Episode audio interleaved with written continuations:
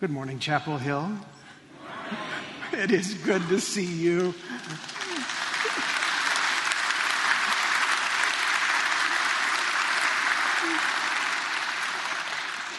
For those of you who are visiting, and I hear we've had a lot of visitors this summer, that's wonderful. We welcome you.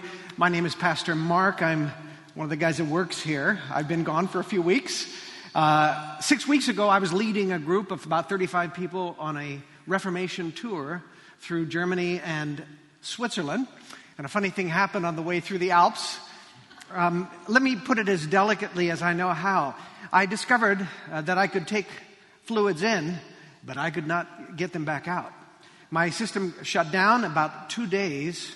Um, my belly began to swell. I looked like Jabba the Hutt. And so finally, we uh, rolled into the Zurich University Hospital e- emergency room in the bus. And, uh, and they took me in there. And I'm very grateful for those Swiss doctors. Uh, they uh, gave me some good temporary relief. And then I came home. And a couple of weeks ago, I had some surgery. And it's not quite the way I planned on spending my summer, but I'm very grateful to say that the surgery was uh, successful and remarkably pain free. When I left the doctor, I had a total of two Tylenol. Two Tylenol. That's, that's astounding. Yeah. So I'm, uh, I'm healing up and I'm, I'm feeling well, and I thank you so much for your concern. I felt it thousands of miles away. I felt your concern and your prayers, and I received your notes, so many nice notes. One or two that weren't so nice. Here's one of them. Dear Mark, we've been praying for complete health and healing for you. We're so glad the lobotomy went well.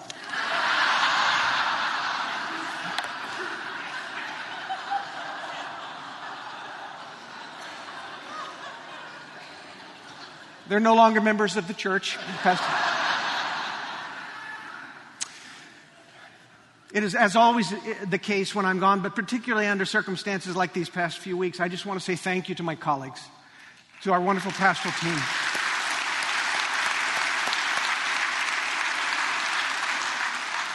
Our pastors, our staff, our elders, our deacons.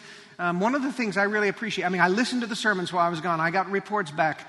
And one of the things that I am aware of is that this church never misses a beat, whether I'm here or not, it never misses a beat. And that's the way it should be. Uh, this is not built around me. It is built around the work of the Lord and this happening through this great team that God has surrounded me with. So I am very grateful for my friends and my colleagues and for all of you. So thanks. It's great to be home to my sweetheart church and uh, let's, let's, let's, go, let's get going, all right? One of the things that I uh, learned, uh, actually in a personal way about hospitals is it's not, they're not a good place to rest. Anyone been there and can relate to that? They're, yeah, they're not a good place to rest. There, there, there I am, fat belly and all. Um, the night uh, after my surgery, I counted the times that the nurse came in to see me 10 times. 10 times they would come in, they would give me a pill, or they would check my vitals, or they would hang a new IV bag. And of course, on the way out, they always say, try to get some rest. I say, stay out of my room and I will get some rest. Usually, when they came in, they gave me the same ritual. They will say, What is your name? And what is your date of birth, right? What is your name? What is your date of birth? Blah, blah, blah. And so every time in comes one new nurse and she says, what is your name? What is your date of birth? She's holding an IV bag. I was kind of bored by the, by the, uh, in, by halfway through the evening. And so I decided to mix it up a little bit. So she comes in, has the IV bag. She says, what is your name? I said, it's George Freeman. she looks at my wristband and then she looks at the, and she's starting to walk out of the room. I said, no, no, it's, I told her my, what my name really was, but I had such fun with it, and I'm sure she did too. that every time a new nurse came in over the evening, it was the same thing. What is your name? George Freeman. I have no idea where I came up with that name, but it sure made the rest of my hospital stay uh, a lot more fun. Of course, there is a good reason for, for the protocol, isn't there? They want to make sure that they're treating the person they think they are treating. They want to know for certain that I am who I really am. This morning, we're beginning a summer sermon series on my favorite psalm. I think it is the pinnacle of biblical poetry.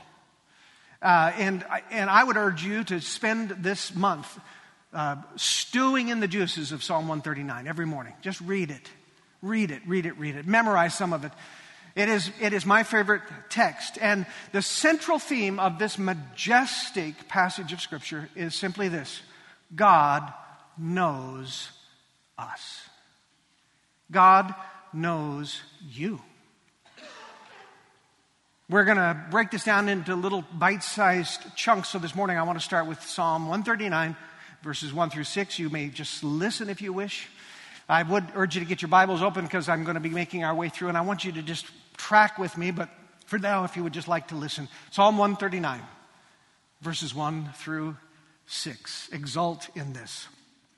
O Lord, you have searched me and known me. You know when I sit down and when I rise up. You discern my thoughts from afar. You search out my path and my lying down and are acquainted with all my ways. Before a word is on my tongue, behold, O Lord, you know it altogether.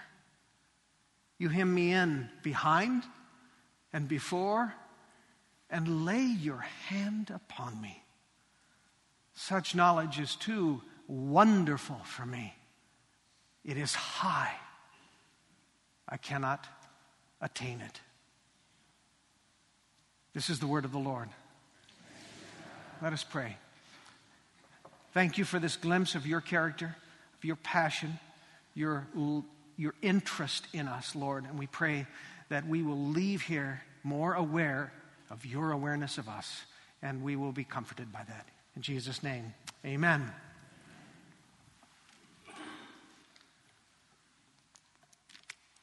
If you've traveled much internationally, you know that the first thing when you get off the airplane in a new country is you go through passport control, right? How many have had to stand in passport control? Long queues, back and forth, back and forth, back and forth, until finally you're standing there and you kind of quiveringly hand them your documents and they slide them through some slot and then they do this and then they look very intently into a screen and you would desperately love to be able to see what it is they're saying about you uh, in that screen. So it's all, all kind of exciting. Sometimes if you are really lucky, like my wife was in, in uh, my wife Cindy was in London coming back, they invite you into a private room for an extra special examination. That was fun. And if you know Cindy, you can understand she is a very a suspicious person, very shady. So you can see why she would have been pulled out of the line of 400 people on that airplane and, and examined in such a way. The whole point of passport control, of course, comes down to answering one thing. We need to know who you really are.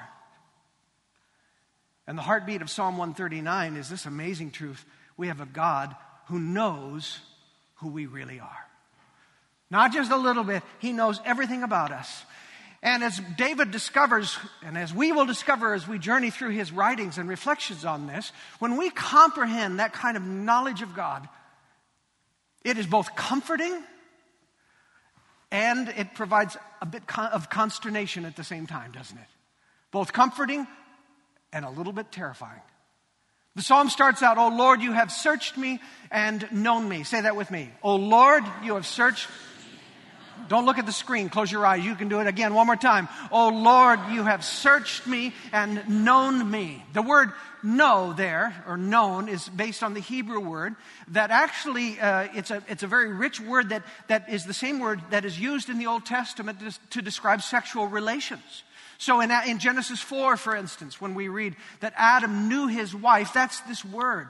It is a, it's a rich and deep Hebrew word that speaks of an intimate awareness of, an, an intimate understanding of. And that word is used six times in this psalm to describe God's intimate understanding and awareness of, uh, of us. Oh Lord, you have searched me and known me. And I want you to notice that the first verse is past tense. You have searched me and known me. He'll speak in the present tense in just a moment, but, but this interest of God in ours is not just recent, a recent development. What he's saying is that all along God has been interested in us. All along he has known us. Later in the psalm, in I think the highest high watermark for a, for a pro-life proclamation in scripture.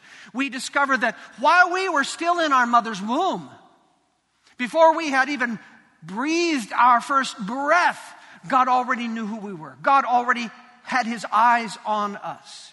Oh Lord, you who have searched me, you have known me. He goes on, you are acquainted with all my ways. When I'm sitting quietly, or when I jump up to protest, when I'm walking vigorously down the path of life, or when I'm lying quietly on a bed somewhere, in all of those situations, you know me. I, I was laying on uh, quite a few different hospital beds over the last few weeks. And this passage, which I have committed to my heart, was actually a source of incredible comfort to realize that you know me. In all my lying down, you know me. I just spoke to a friend who has probably some hospital beds in his future. And it is a great comfort to be able to say, in all my lying down, you know me. David continues You have searched me, you have known me when I sit quietly, when I walk vigorously. In every way you know me. He says, Even before a word is on my tongue, behold, O Lord, you know it altogether. Imagine that. Before I speak a word, whether it's a word of blessing and encouragement and love and affirmation, or a word of cursing or gossip or criticism, whatever it is, before it even comes out of my mouth, the Lord already knows what that word is going to be. David goes on, I am surrounded by your knowledge of me. You hem me in, you fence me in. Your knowledge surrounds me behind and before. And listen to this. And you have laid your hand upon me. You touch me. And the reality of this, this unfathomable, inescapable, undeceivable knowledge that God has for us, frankly, it just blows David's mind. And you hear that in the last verses. Such knowledge is too wonderful for me. It is high. I cannot attain it. I can't grasp it.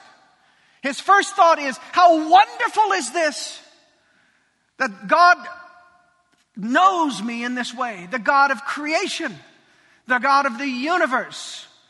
He knows me, this little old me, this little insignificant speck on a little insignificant speck in the universe, but is not insignificant to God. I am known by Yahweh. How wonderful is that? I would bet we would not be surprised to see if I asked the question, Have you ever felt insignificant? I bet there'd be a lot of hands that would go up in this place. Have you ever gone through a time where you felt unimportant, like you were a nobody? Like if you didn't show up for life, who would even notice? Like if you checked out from this life, who would even care? Well, there's one who would care. The God of the universe knows you. You matter to Yahweh. Think about that. And when David thinks about it, he says, Such knowledge is too wonderful for me. I cannot grasp it. It blows my mind. That's the first thing that he thinks. The second thought is right on the heels of it. He says it's wonderful, and then he essentially says, and it's a little terrifying. That God knows me in this way is a little terrifying to realize that there's nothing hidden, no act that I've done that is in secret, no word that I've spoken that is not revealed, nothing about us that God does not know. It's kind of terrifying. In fact, next week, verse 7, right after he says, This knowledge is so wonderful, it's so high, it blows my mind, the very next thing he writes about is how to run away from God. The very next words he writes is, Where will I go from your spirit? Or where shall I flee from your presence? And he gives a variety of op- options. He wants, he's considering running away from this God. How can I escape the, the, the blazing scrutiny of God. I was reading recently of the vetting process that political and judicial appointees are subjected to. And they sit down and it's hours and it's just in, in, grueling. And they ask every conceivable question, trying to figure out if there's anything that's going to trip you up in the confirmation process. And then at the end of all of those questions, they ask one more question that goes like this Is there anything in your past that we haven't asked about that, if discovered, might be an embarrassment. What would the, our answer to that be? Of course there is, right? Of course there is. There's plenty about my hidden past that would be embarrassing and shameful. I have often said over my years here that there, that if you knew some of the things that are hidden in the closet of my past, you might not want me to be your pastor. But then if I knew some of the things that are hidden in the closet of your past, I might not want you to be a member of Chapel Hill either. Quid pro quo, baby. Who can possibly bear up under this kind of scrutiny? Especially today when one stupid posting on social media can be dredged up for all of eternity. Who would want to run for public office under that kind of scrutiny? And yet we are even better known by our God. And to know that is kind of horrifying. To realize that God knows our deepest thoughts that we think are hidden from everyone else, He knows it. So we are horrified by it, and yet we also long for it. There's part of us that longs to come clean with God so that we can be made clean by God. When I was in the second grade, I stole a candy bar from the Safeway store in downtown Yakima. I, uh, rem- it was a Hershey bar. I still remember it. I was so torn with guilt about this that I only ate about half of the bar. I shoved the remnants under my mattress. kind of like a lion that hangs his kill up in the tree to come back to it later on, I suppose. Except I wasn't wanting to come back to it. I was trying to hide from it. And then that night of my crime, I did something I've never done before. I got a book of matches as I sat in bed, lit the matches, blew them out, and, and then shoved the burnt matches underneath my mattress. And of course, my parents smelled the smoke and they came rushing in. And what are you doing? And they tore the bed apart to make sure there was nothing left burning. And in the course of tearing apart the bed, what did they find? My half eaten Hershey bar. It doesn't take much of a background in psychology to realize that in my guilt, I longed to be found out. Right? And of course, I was in big trouble. They marched me down to Safeway the next day with my confession and a quarter to pay for my Hershey bar. A quarter, those were the days. Right? $20 now. I was afraid for my crime to be discovered, and yet when it was, I was relieved. That's the way that it runs with the Lord. There are two responses that we can have to God's intimate knowledge of us. One is that we, want, we run from it, and the other is that we rest in it. I mean, our inclination might be, first of all, to run, but it's such a futile endeavor, isn't it? Because where can we hide from God, as we will discover next week? Where can we run? Where can we hide from Him? But if we can learn to rest in this knowledge that strips away all of our pretense, strips away all of our religious phony baloney, the relief of being known in that way, of fully known and still being accepted, is such a grace. My wife Cindy knows me better than any person in this world does. She knows the things that are good about me, and she knows the things that are not so good and embarrassing about me. My worst instincts, my ugliest responses, the shameful things of my past. And still, she seeks me. Still, she reaches out for me. She still lays her hand upon me. And such knowledge is too wonderful for me. It is high. I cannot attain it. And we have a God who seeks and touches us in that same way. Interestingly, the psalm doesn't quite answer the so what question. You wish it would, and you look in vain for the words that would kind of finish the story. So God knows all of this about me. He knows me in this kind of intimate way. You what so what? What does he do with that? How does he feel about that? What does he do with this knowledge? The, the psalm hints at it. We are told that God lays his hand upon me. And we infer that it means that it's a hand of comfort and tenderness and not a hand of punishment. We are told that he fences us in behind and before. We infer that it is a, an act of protection and, and not constriction. The psalm hints that the God who knows everything about me loves me. Anyhow. That's the inference, but it never quite says that. It never quite says it. You won't find the word love in there. Which is why we need to read the rest of the book. Because this says that. This table to which we have come this day, this says that. Here in the Lord's Supper, we see evidence of what an all knowing, all powerful, ever present God does with that knowledge. This is the evidence that God loves those, those whom He knows so well, that He seeks those whom He knows so well, that He saves those whom He knows so well. And it is Jesus who came and did the seeking and the saving. He knew who we were before He showed up. He knew what we were before He showed up. And on that first night of communion, it's not like He came with eyes wide open. He knew that Peter was blowing smoke when he said that he would never deny him no matter what. He knew that Judas was about to sell him out for the price of a slave.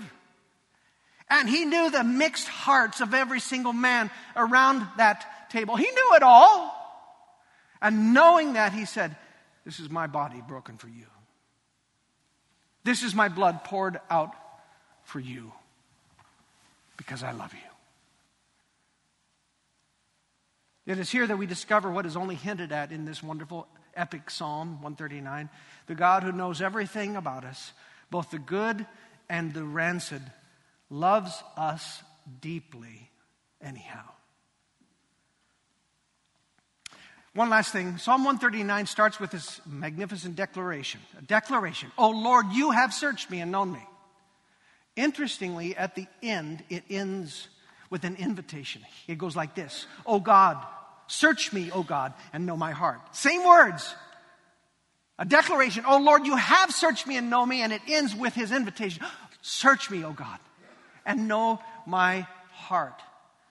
Go ahead, he says. You already know everything. There's no point in running away, so I'm going to run towards you. I'm an open book. Search me and know me. It's a wonderful prayer for us to offer to the Lord as we come to his table. Search me, O God, and know my heart. Search me and know my heart. We have a God who searches you, who knows you, who loves you, and forgives you.